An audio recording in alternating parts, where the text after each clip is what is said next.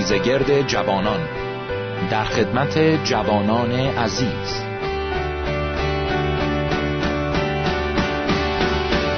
با سلام به شما جوانهای عزیز شنونده. امیدواریم که حالتون خوب باشه و منتظر شنیدن برنامه خودتون باشید. با سلام و درود خدمت شنوندگان عزیز حال شما چطوره؟ خدا رو شکر می‌کنیم به خاطر این فرصت و به خاطر این برنامه ای که اجازه میده ما با شما باشیم و کلام رو با همدیگه بررسی بکنیم. امروز در دنیای زندگی می‌کنیم که همه چیز خیلی سریع اتفاق میفته بعضی موقع با فشار دادن حتی یک دکمه ما می‌تونیم به آرزومون برسیم. در دنیای کامپیوتری زندگی می‌کنیم که همه چیز خیلی سریع عوض میشه و با فشار دادن یک دکمه مجددا شما می‌تونید یک فایل رو باز بکنید عوضش بکنید ببندین. زندگی ما چطور؟ آیا وقتی به عیسی مسیح ایمان میاریم با فشار دادن یک دکمه توبه یه عوض میشیم؟ رفتار ما میشه رفتار مسیحی رفتار کامل شخصیتی عالی که مورد پسند خدا و مردم باشه. یا این یک پروسه یا فرایندی است که باید اون رو طی بکنیم و به اون کاملیتی که اراده خداوند هست برسیم. امروز می‌خوایم در مورد جوانب مختلف رفتار مسیحی صحبت بکنیم.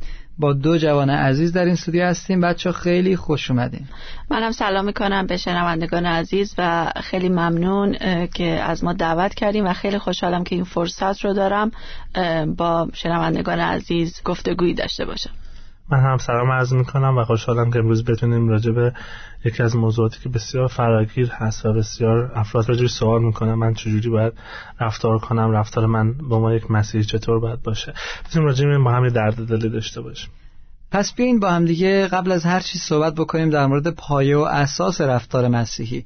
رفتار مسیحی بر اساس چه پایه‌ای برنامه ریزی شده و نتیجه چی باید باشه؟ اصلا رفتار مسیحی یعنی چی؟ ما مسیحی این رو ایمان داریم که ما بر حسب اعمال نجات پیدا نمی کنیم بلکه فقط اون فیض خداونده که باعث نجات ما میشه. ولی اون اعمال ما هست که اون نجاتی رو که خداوند به ما عطا کرده نشون داده میشه. ما بعضی وقتا با حذف کردن قسمت دوم این قضیه فقط به قسمت نجات تمرکز می‌کنیم و فراموش می‌کنیم که خب حالا که من نجات رو پیدا کردم اون رفتار و اعمال من به عنوان یک مسیح چه نقشی چه در ایمان من چه در زندگی شخصی من و چه در اطراف من داره. و ما باید بعد از اینکه نجات رو دریافت کردیم حالا متمرکز رفتار خودمون باشیم. ولی باید بدونیم که اون رفتار مسیح در واقع اول چی هستن. همیشه اخلاق و رفتار ما از پیش زمینه خانوادگی و فرهنگی ما میاد. ما تو خانوادهمون یاد می‌گیریم مثل کارهای انجام بدیم مثل چیزا برامون بد هست. مثلا تو خانواده ما همیشه یاد می‌دادن که مرد باید مسئولیت ها رو قبول کنه همه چیز به عهده مرد هست. شاید باید بیشتر از هر چیزی وقت بذاره بها بده به کار. اگر همسرش هم ندید ندید. و خیلی مسئولی که مرد باید حتما مرکزیت می بود و یه چیز فرهنگی بود. یک چیزی بود که از خانواده به ما انتقال داده شده. و بعد ما باید کاری که بکنیم تمام این فرهنگ های خودمون رو نگه داریم بیایم در مقابل کلام خدا قرارش بدیم و بعد ببینیم چه بخش های از اون مطابق استاندارد الهی خدا قابل قبول و درست هست و چه بخشایش نه. بخشهایی هست که فقط از فرهنگ من منتقل شده به من ولی آسیب زننده است. مثلا همیشه برای ما یه عالم غذا میریختن مادر من ظرف من رو پر می‌کرد و می‌گفت باید تمومش کنی وگرنه خیلی زشته. و به خاطر همین من همیشه یه عالم غذا میخوردم و وزن من خیلی زیاد شد. در که الان اینجوری نیست. الان به ما یاد میدن که به اندازه که واقعا لازمه بردار و هم اندازه بخور. پس یک عادت خیلی ساده اشتباهی وارد سیستم زندگی من شد. و چقدر بیشتر چیزهای مهمی هست در کلام خدا که ما باید مطابق اون زندگیمون رو جهت بدیم. بسیار زیبا بیان کردین. در واقع فرهنگی هست که از طرف خانواده یا زمانی که در اون زمان ما زندگی کردیم در واقع دوره‌ای که ما درش زندگی کردیم حتی شهر و محل و کوچه‌ای که درش بودیم تمام اینها فرهنگ ما رو شکل میده. ولی آیا رفتار مسیحی هیچ ربطی به فرهنگ ما داره یا یک چیز کاملا جداگانه هست؟ یعنی مثلا اگه من برادر خودم رو باید محبت بکنم آیا این ربطی به فرهنگ داره یا نه؟ یه سری جزئیات هست در مورد غذا خوردن که شما گفتین. کارهایی که یا مسئولیت هایی که یک شخص باید داشته باشه اینا جزء فرهنگ هست که بعض موقع مزاحم رفتار مسیحی میشه. ولی اکثرا رفتار مسیحی می‌تونه فرهنگ زیبایی رو که ما فرهنگ ایرانی ما داشته باشیم این رو می‌تونه کامل بکنه. پس بیاین صحبت بکنیم در مورد این رفتار مسیحی که چطور این اتفاق میفته. ما چطوری می‌تونیم رفتار مسیحایی داشته باشیم؟ آیا وقتی به عیسی مسیح ایمان میاریم خداوند از طریق روح القدس ما رو سریعا عوض می‌کنه؟ شما به نکته خیلی خوبی اشاره کردیم. ما نمی‌تونیم اون فرهنگ ها یا افکاری رو که ما داشتیم قبل از ایمانمون بخوایم شکل زیبا یا اسم زیبایی بهش بدیم و وارد رفتار مسیحی خودمون بکنیم. خوشبختانه ما معیاری داریم به اسم کلام خدا که ما همه چی رو باید با اون بسنجیم. اون موقع است که می‌تونه یه خطکشی به ما بده برای اینکه ما رو اون خط صحیح رفتار مسیحی بیستیم و مسلما وقتی ما ایمان میاریم اون روح القدسی که در ما ساکن میشه اون انگیزه اشتیاق یا آگاهی رو به ما میده برای اینکه من باید عوض بشم. ما رو آگاه می‌کنه در مورد رفتارمون و شاید اون قوتی رو که ما قبل از ایمان فرض برای بخشیدن برادر خودمون نداشتیم و به ما عطا می‌کنه. ولی چیز مهم اینه که حالا ما چقدر می‌تونیم با اون وسیله که خداوند در قلب و فکر و زندگی ما قرار داده استفاده بکنیم. مثل این میمونه که ما اگر چکش داشته باشیم بخوایم میخی رو بزنیم. اگر ما این چکش رو ثابت در دست خودمون نگه داریم. خب اون میخ هیچ وقت در اون تخته فرو نمیره. ما باید اون رو به کار ببریم یک کاری رو انجام بدیم یا یک تمرینی بکنیم. همچنین در رفتارهای مسیحی ما اون روح القدس رو باید در زندگی خودمون به کار ببریم تمرین بکنیم برای اینکه اون رو به قول معروف در جهت مثبت در زندگیمون استفاده بکنیم. صحبت زیبایی بود ولی آیا ادیان دیگه و مذاهب همین رو نمیگن؟ یعنی فرقش چیه؟ خب ادیان دیگه هم میگن شما باید این رو به کار ببری باید تمرین بکنی که مردم رو دوست داشته باشی ببخشی و تمام این چیزا. فرق عیسی مسیح یا مسیحیت چی هست؟ متاسفانه در ادیان دیگه از اونجایی که خب به حال ذات ما انسان ها خیلی گرایش به چیزهای مثبت نداره و نمی‌تونه خیلی عکس عمل مثبتی نسبت به دعوت خداوند برای نیکوکاری داشته باشه خیلی عملی نیست اون تمرین ها ولی در مسیحیت ما یک امتیازی داریم که همون روح القدسه. اشتیاق ما رو برای بد بودن تبدیل می‌کنه. یعنی در واقع اون مشکل اولیه رو از درون ما بیرون می‌کشه و اون محبت اون تقدس رو در ما قرار میده. و حالا نوبت ماست در اینجا که ما اون رو استفاده بکنیم. شما اگر به قول معروف تجربه کرده باشین شاید اگر قبل از ایمان قبل از نجاتتون یکی رو ببخشین در پس اون خیلی مقاصد دیگه داریم شاید خواستین خودتون رو خوب جلوه بدین یا از شخصی در زمان لازم سو استفاده بکنین برای اینکه نشون بدین به خاطر اون بخششی که در زمان گذشته داشتین. ولی وقتی بعد از نجات یک شخصی رو میبخشین وقتی برمیگردین می‌بینین تنها دلیلش اینه که خداوند اون روح بخشش رو در شما گذاشته. در صورتی که اون بخشیدن از لحاظ انسانی یا جسمانی هیچ نفعی برای شما نداره ولی می‌بینین که اون نیاز شما یا اون خواست شما عوض شده و می‌خواین که ببخشین. این بزرگترین تفاوتیه که بین مسیحیت و یا ادیان دیگه وجود داره.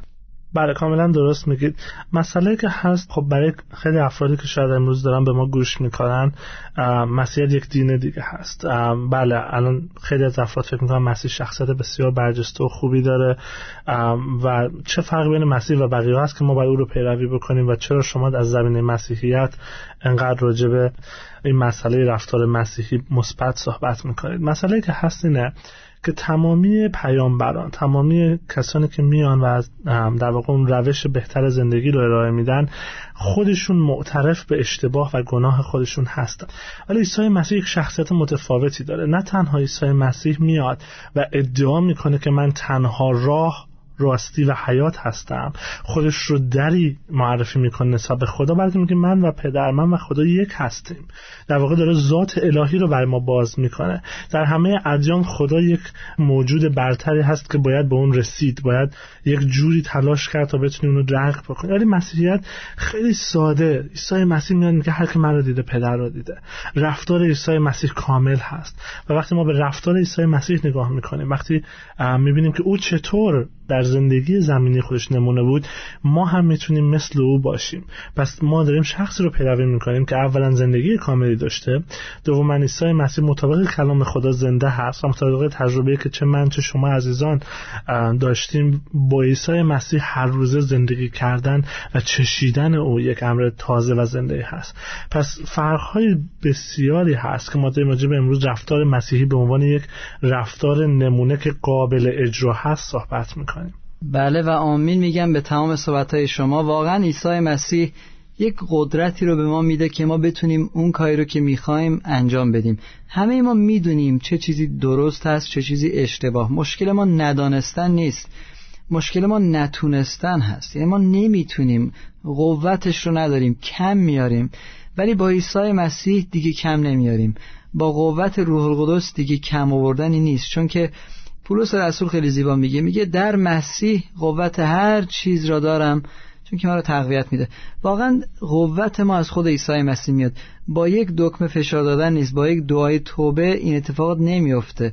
با این دعای توبه تازه شروع میشه. خیلی فکر می‌کنن که دیگه تمام شد من ایمان آوردم. خدا رو شکر خدافظ تازه سلام باید بگیم به شما چون که سفر روحانی شروع شده و از اون لحظه است که شما همکاری می‌کنین با خداوند عیسی مسیح که بتونید عوض بشید و تبدیل بشید.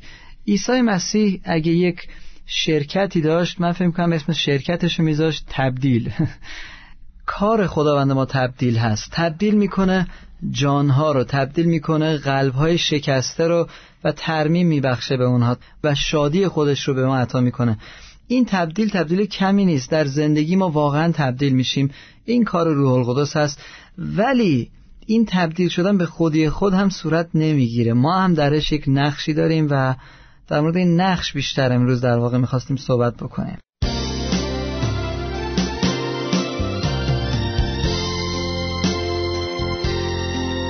شما به میزگرد جوانان از رادیو مجده گوش می‌دهید.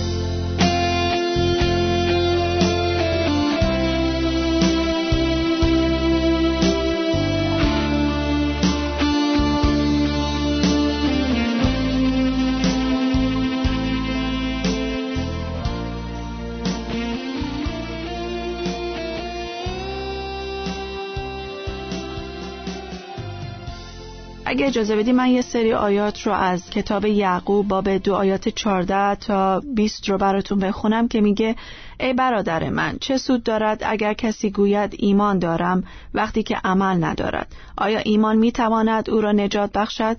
پس اگر برادری یا خواهری برهنه و محتاج خوراک روزینه باشد و کسی از شما بدیشان گوید به سلامتی بروید و گرم و سیر شوید لیکن مایحتاج بدن را به دیشان ندهد چه نفت دارد؟ همچنین ایمان نیز اگر اعمال ندارد در خود مرده است بلکه کسی خواهد گفت تو ایمان داری و من اعمال دارم. ایمان خود را بدون اعمال به من بنما و من ایمان خود را از اعمال خود به تو خواهم نمود. تو ایمان داری که خدا واحد است نیکو می‌کنی. شیاطی نیز ایمان دارند و میلرزند. ولیکن ای مرد باطل آیا می‌خواهی دانست که ایمان بدون اعمال باطل است؟ خیلی واضح اینجا توضیح میده که ایمان ما بدون عمل فایده ای نداره.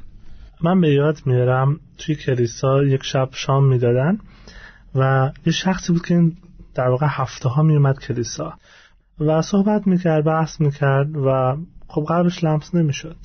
اون شبی که داشتن شام می‌دادن ایشون هنوز بالا بود و همه اومده بودن سالن پایین که غذا بخورن.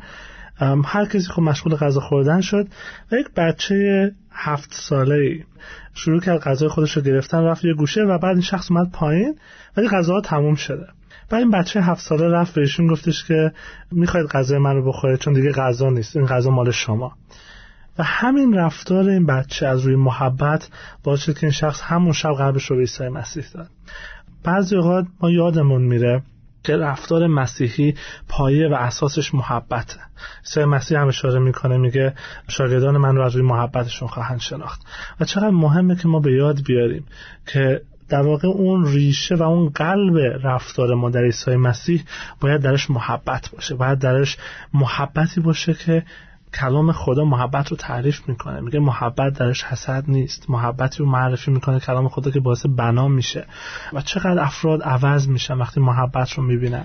رفتار مسیحی ما فکر نکنیم فقط نفعش برای اطرافیان ما خواهد بود بلکه شاید می‌تونم بگم قبل از اینکه تاثیرش روی دیگران باشه اول به خودمون به رشد ایمانی خودمون برمیگرده.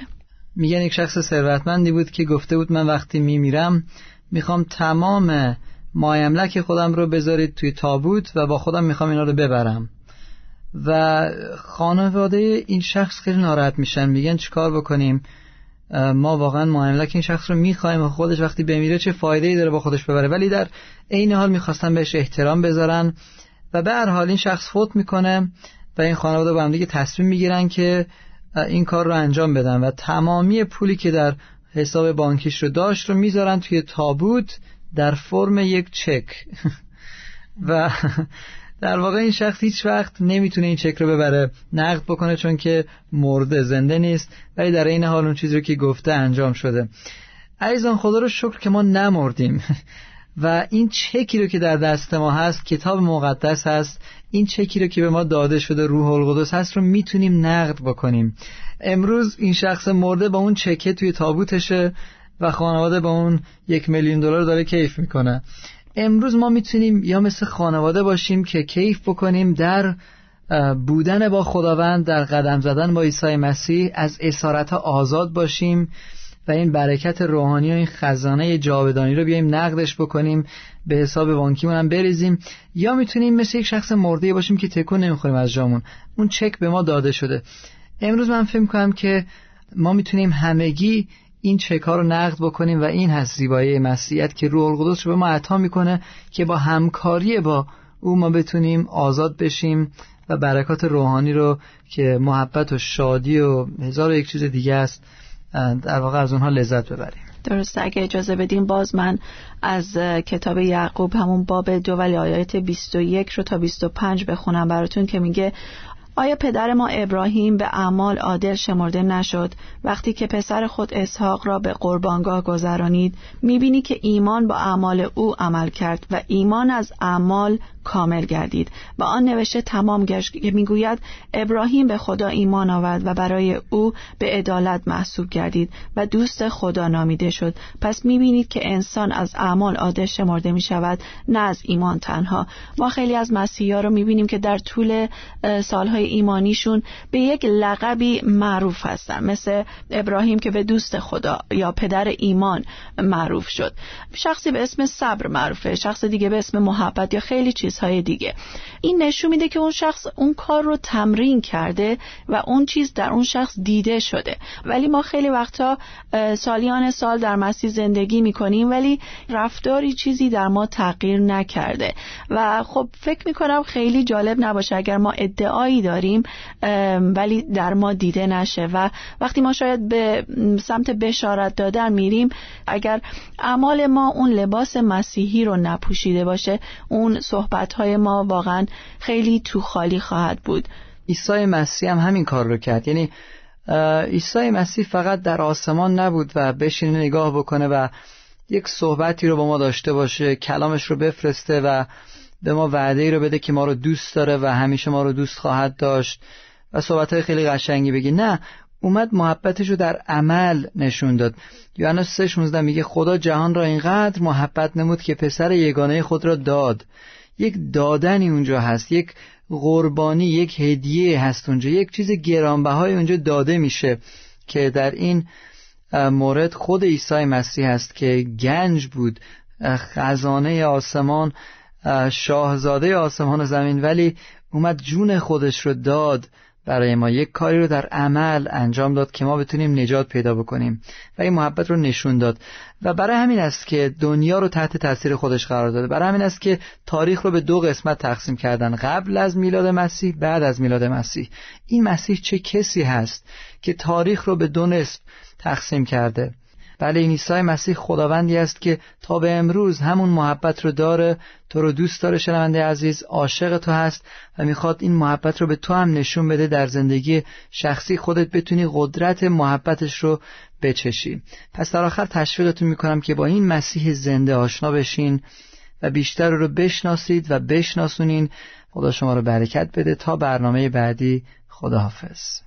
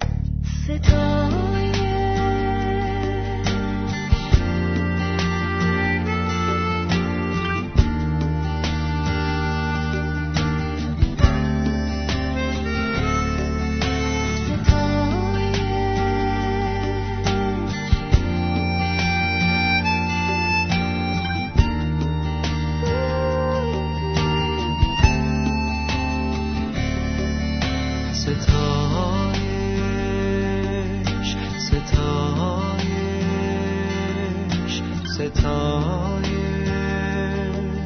تنها لایق تو.